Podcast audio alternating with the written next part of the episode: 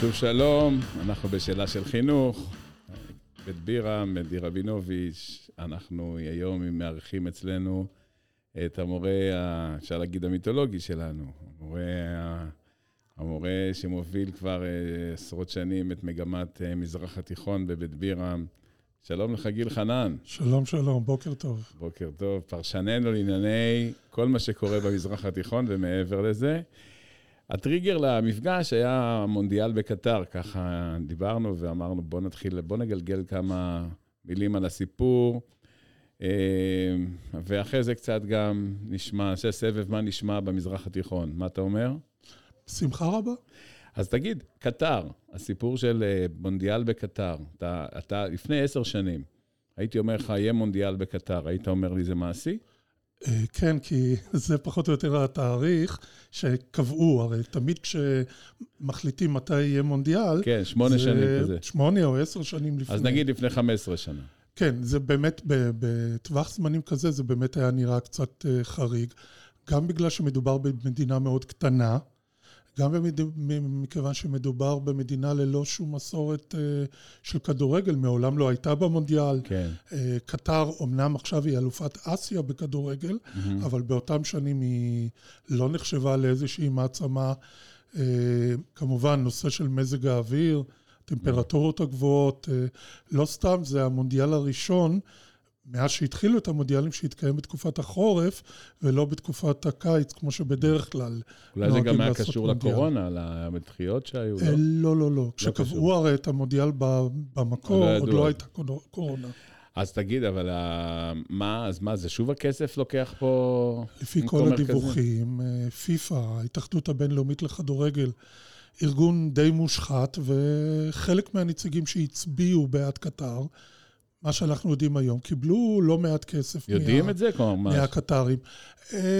תראה, לא במובן של ודאות מאה אחוז, אבל ההנחה הבסיסית היא כזאת. אולי גם העולם משתנה, והמסגרות, הדברים האלה שפעם היו נראים לא מציאותיים, העולם כבר נעשה אחד, העולם הגלובלי כבר, כבר הנושא של איפה זה יהיה, כבר זה לא אישו.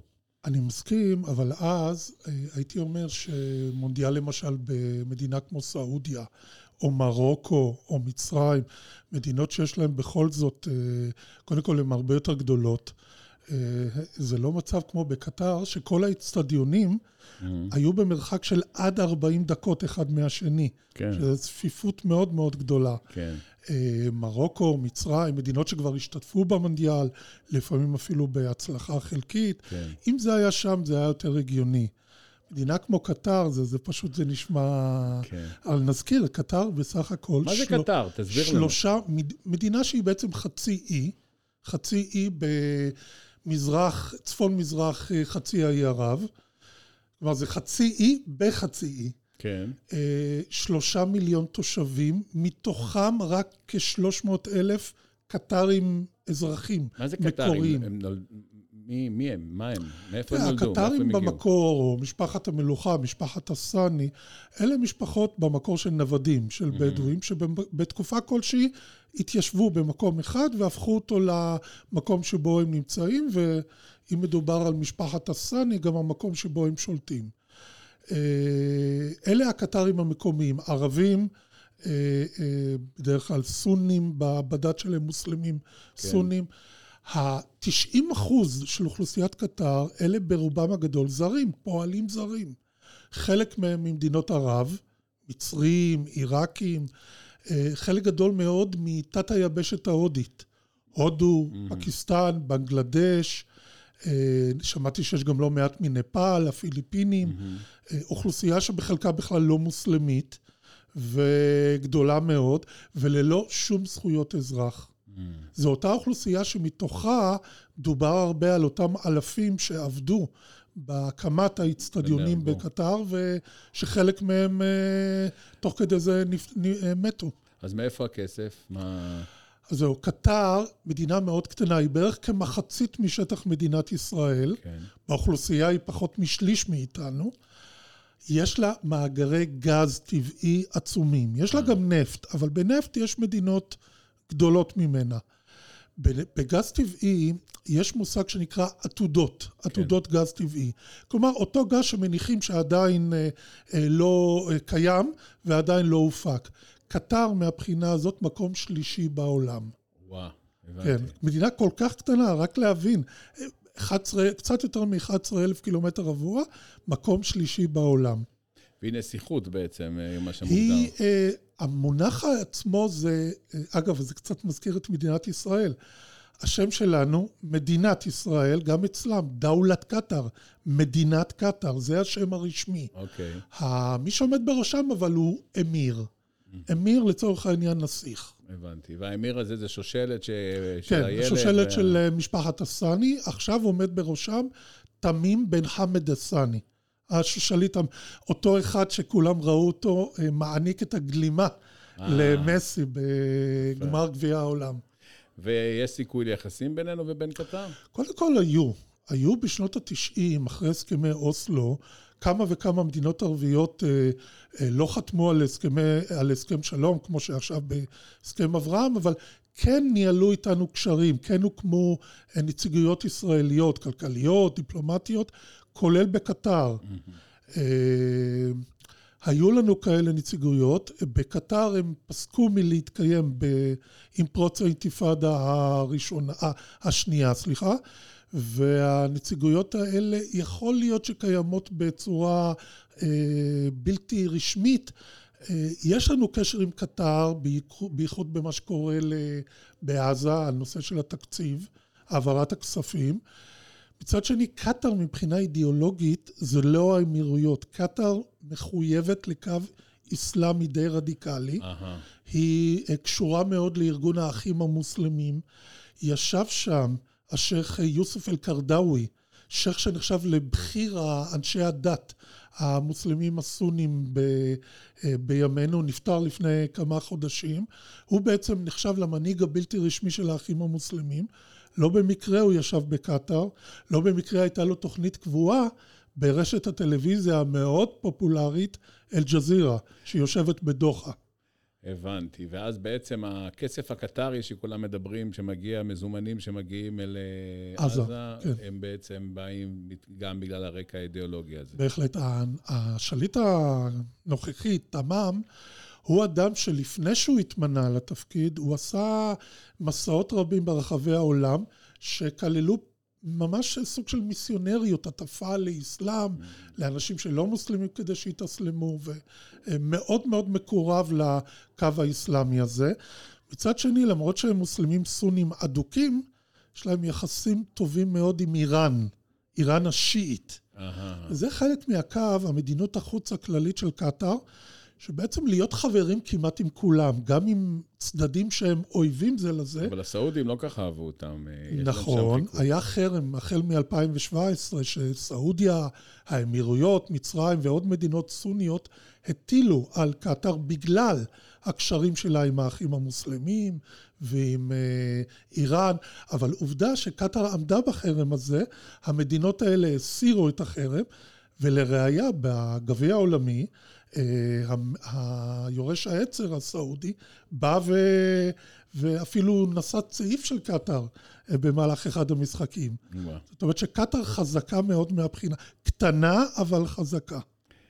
אוקיי, מעניין, מעניין אם היה איזו התפתחות, גם ביחסים, ואולי המונדיאל הזה קצת פתח ויצר איזושהי... סעודיה מתמודדת עכשיו על אירוח המונדיאל בעוד שמונה שנים. כן, כבר לקחו שחקן... כן, רונלדו, הטענה של הגיוס של רונלדו, זה לא כל כך מבחינה ספורטיבית, כמו מבחינה בינלאומית. אני בעד, בגדול, שיפתחו הדברים האלה, וזה יכניס את המדינות האלה קצת לחבר המדינות ה... שרואות כבר יחסים כדבר טבעי, כן. לא הכל צריך פה להיות על איזשהו סנאות וחרמות מסתגלות. ומתבדלות, נכון. בהחלט. מה אתה אומר, גיל, נצל איזה, בוא נצל איזה טיסה, איזה סיור ברחבי המזרח התיכון, מתאים לך? למה לא? אוקיי, אז מקטר, איפה בא לך לנחות? בוא ניקח, בוא נטוס לאן? מצרים. יאללה. אה, אז עזנו את כל הצ... בסדר, נעשה עד מצרים. מצרים, פשוט יש לי קשר אישי, ההורים שלי ממצרים. אז יאללה, מצרים. אנחנו ניתן ככה לכל מדינה איזשהו איזה רגע קצר, לשמוע קצת מה נשמע שם. מה נשמע במצרים, גיל?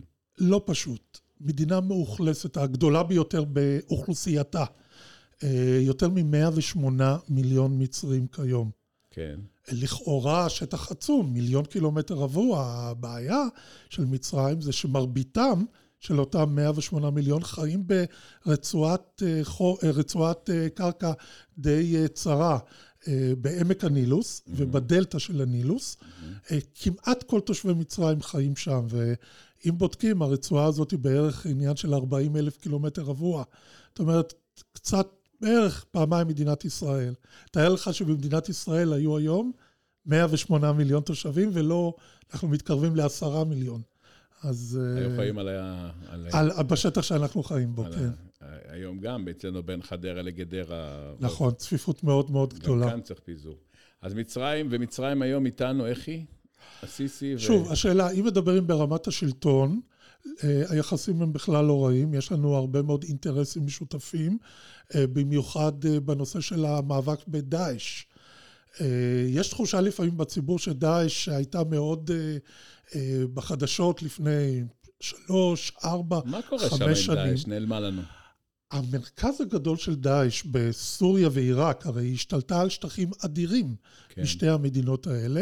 המאחז הזה בחלקו הגדול נעלם, נכבש חזרה. אבל דאעש עצמה קיימת. דאעש עצמה קיימת, במרכזים קטנים יותר. חצי האי סיני, יש מה שנקרא ד... ליווה סינה, המחוז של סיני mm-hmm. בדאעש. שם כמה שהמצרים מנסים ומשתדלים ועושים מבצעים צבאיים, ואגב, גם אנחנו שותפים לזה בהפצצות אוויריות על מאחזים של דאעש, הם עדיין קיימים שם. מדי פעם שומעים על פעולות טרור שלהם נגד אה, אה, צבא מצרי, נגד אוכלוסייה מקומית שלא משתפת פעולה. אחד המאחזים הכי רציניים של קטר, סליחה, של קטר, של דאעש, זה בחצי האי סיני. הבנתי. הזכרת לי את דאעש, אז מדאעש אני שואל אותך, מה שלום אל-קאידה? מה נשמע שם? אל-קאידה זה כבר הארגון הוותיק יותר. Okay. אל-קאידה כבר קיים מ-שמונים ושמונה, בתקופת יסד אותו אוסמה בן לאדן. הימים הגדולים במרכאות של אל-קאידה היו כמובן הפיגועים הגדולים, בראש ובראשונה מגדלי התאומים, אבל אל-קאידה מהבחינה הזאת היא היום פחות מבצעת פיגועים גדולים עולמיים, אבל היא בהחלט עדיין נמצאת בשטח, מקומות שאולי פחות שומעים עליהם. נתן דוגמה, יש מאחז די רציני של אל-קאידה בחצי האי ערב, בתימן למשל, במלחמת האזרחים בתימן. יש מאחזים באפריקה, כן? בין היתר בניגריה, אנחנו מכירים את הארגון שנקרא בוקו חרם, אולי ה... שומעים, זוכרים, את אותה פרשה של חטיפה של מאות נערות לא מוסלמיות על ידי בוקו חרם, וחלק הצליחו לשחרר, חלק התאסלמו. זה ארגון בוקו חרם, ובארגון הזה בעצם היה שותף, היה אפילו שלב מסוים חלק מאל-קאידה. אז אפריקה, חצי האי ערב, בעיקר דרום חצי האי ערב, גם בסוריה, יש, יש ארגון תקינים. גדול, שאומנם רשמית הוא לא חלק מאל-קאידה, אבל זה הארגון של הנוסרה, mm-hmm. שבזמנו נחשב לאחד הארגונים הגדולים של המורדים. ג'יבת הנוסרה? ג'בד, ג'בד הנוסרה, חזית ההצלה. כן. ג'בת הנוסרה לאהל אל שם, חזית ההצלה לאנשי שם, שם זה סוריה הגדולה. אה. אז זה, זה השם, זה אגב ארגון שהתפלג מדאעש במקור. ועבר לאל-קאידה. רגע, לפני שנעבור לסוריה, בוא רגע נשאר שם באזור ונלך ללוב. פעם לוב הייתה, מועמר קדאפי, הייתה יצואנית טרור גדולה, עכשיו תחסו בדיוק עם הסיפור של המטוס, גילו סוף סוף. לא קרבי, כן, שמונים ושבע. ותפסו את ה... הרשיעו, הולכים, הגיעו אל ההוא שתכנן. אז מה קורה שם בלוב אחרי קדאפי? יש מושג שנקרא מדינות כושלות, מדינות לא מתפקדות, failed state. Okay. זה מושג שרואים אותו יותר ויותר במזרח התיכון, קשור אגב לעולם הערבי במידה רבה, אלא לאביב הערבי. Okay. מדינות שעברו את האביב הערבי ולא הצליחו לחזור למסגרת של מדינה אחת מתפקדת. מה שנקרא, פרקו אבל לא הרכיבו מחדש. בדיוק, ולוב היא אחת מהם. לוב למעשה לא מתפקדת כמדינה אחת. יש בחלק המזרחי של לוב שלטון של גנרל לשעבר, גנרל של קדאפי, אבל שיצא נגדו, הגנרל חפטר, שהוא פרו-מערבי, פרו-מצרי, יושב באזור המזרחי של לוב טוברוק, האזור הזה. מצד שני, בטריפולי, הבירה, יושבת ממשלה איסלאמית, ממשלה שמזוהה עם הכוחות האיסלאמיים, קטר שדיברנו עליה, והיא פועלת נגד אותו חפטר. למעשה אין לנו היום לוב אחת מתפקדת. יש שתי לוב ועוד שטחים רבים בלוב שבעצם אף אחד לא שולט בהם. סוג של אנרכיה. אוקיי, גיל, תקשורת החגורה, אנחנו ממריאים מטריפולי, אנחנו נוסעים כזה, עוברים כזה, מעל קפריסין, ומגיעים לסוריה. בואו נשמע מה קורה שם. עוד דוגמה של מדינה שבעקבות האביב הערבי הוגדרה, ויש כאלה שהגדירו אותו גם היום כמדינה כושלת, כמדינה שהיא לא מתפקדת. אומנם המצב פה הוא קצת שונה ממה שהיה לפני שנתיים שלוש, רוב השטחים בסוריה היום נמצאים בידיו של אסד. אבל תגיד, איך, אסד. איך שהתחילה המלחמה, אני זוכר פרשנים רציניים, שאמרו, שעותיו ספורות, תוך שבועיים. נכון. איך, איך האיש הזה הצליח לשרוד? אגב, היו באמת תקופות שהוא היה ב, בהחלט ב, אז מה, איך הוא הצליח לצאת מזה? התשובה הרוסים? היא משולשת. הרוסים, האיראנים וחיזבאללה. אלה שלוש הכוחות. הרוסים בעיקר מהאוויר, איראן וחיזבאללה בעיקר ביבשה, כוחות שסייעו בעצם לצבא הסורי שבקושי תפקד באותה תקופה, להשתלט מחדש על שטחים גדולים מאוד. כמה הרוגים יש במלחמת אזרחים? זהו, אין, אין נתון אחד, אני ראיתי נתונים מ-ארבע מאות אלף עד שש מאות אלף ויותר של הרוגים. אני שמעתי על מיליון.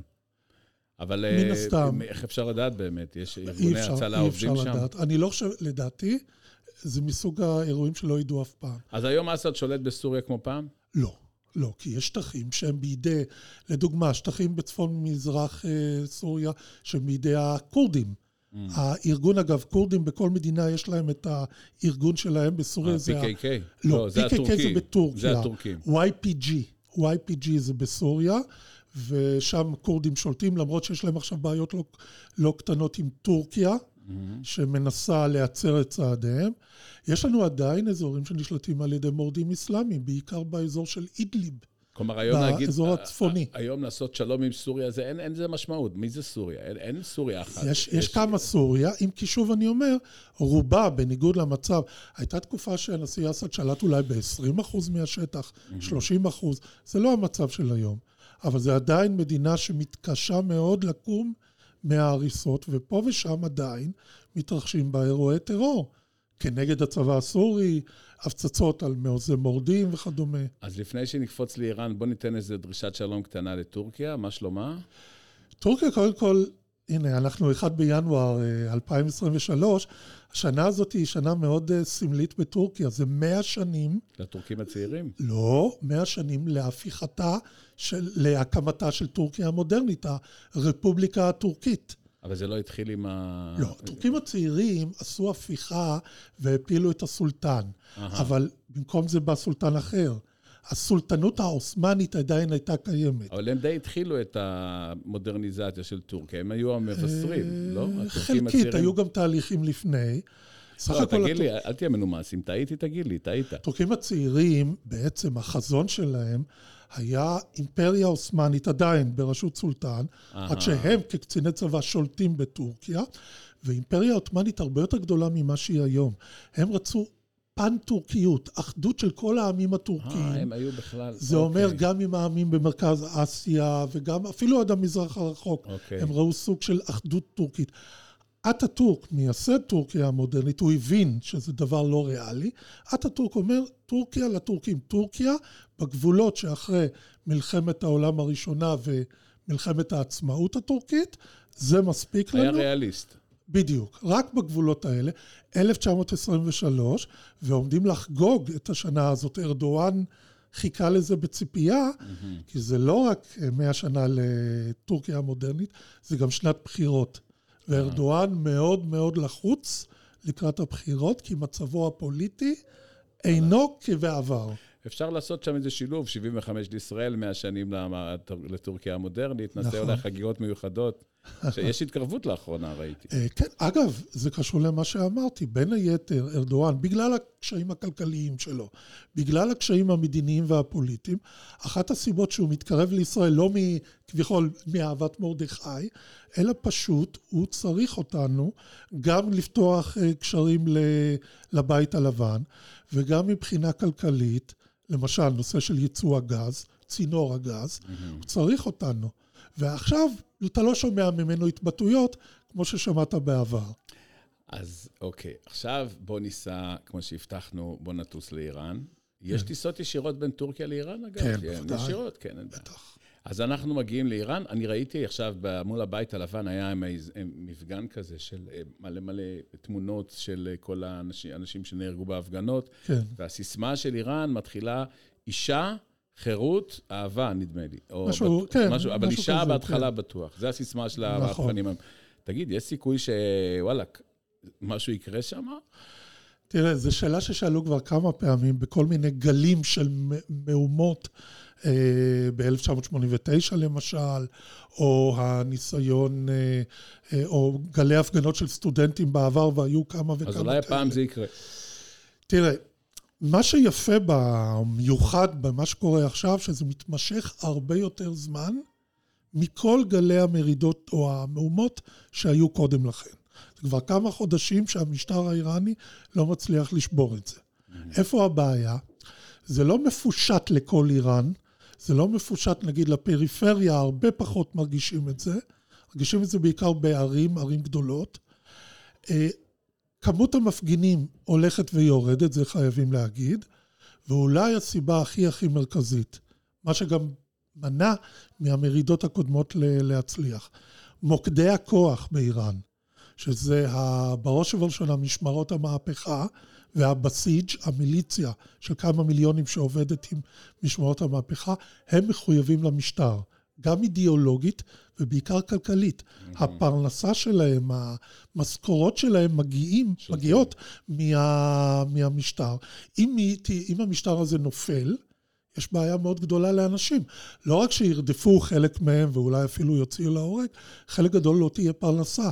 ולכן הם נלחמים מבחינתם על הבית, על הבית שלהם. הבנתי. לכן אני מתקשה לראות... אה, מהפכה כזאת מצליחה, אלא אם כן חלק מהגורמים האלה לא עוברים לשורות המורדים.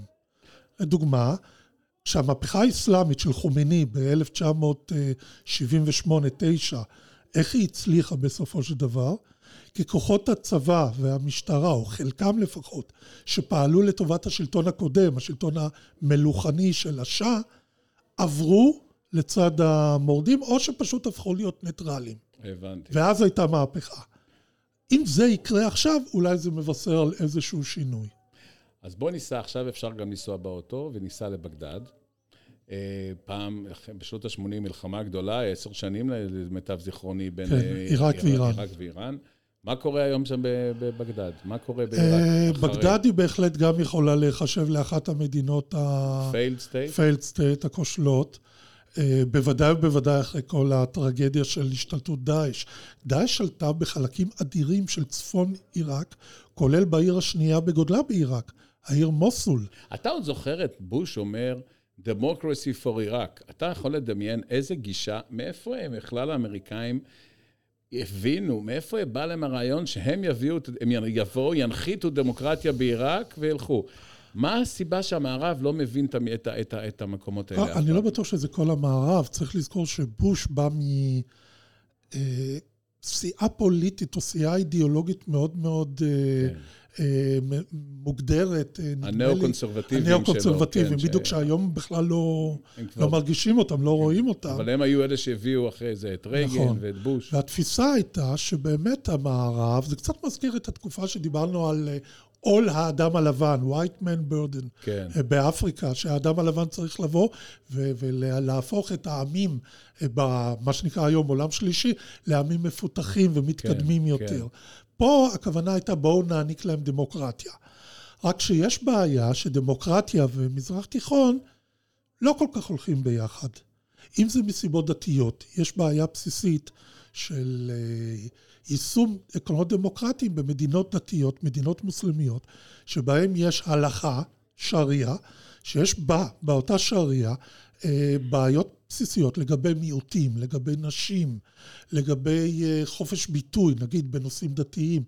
יש הגבלות די משמעותיות mm-hmm. של השריה בזה, לכן זה הגבלה על הדמוקרטיה.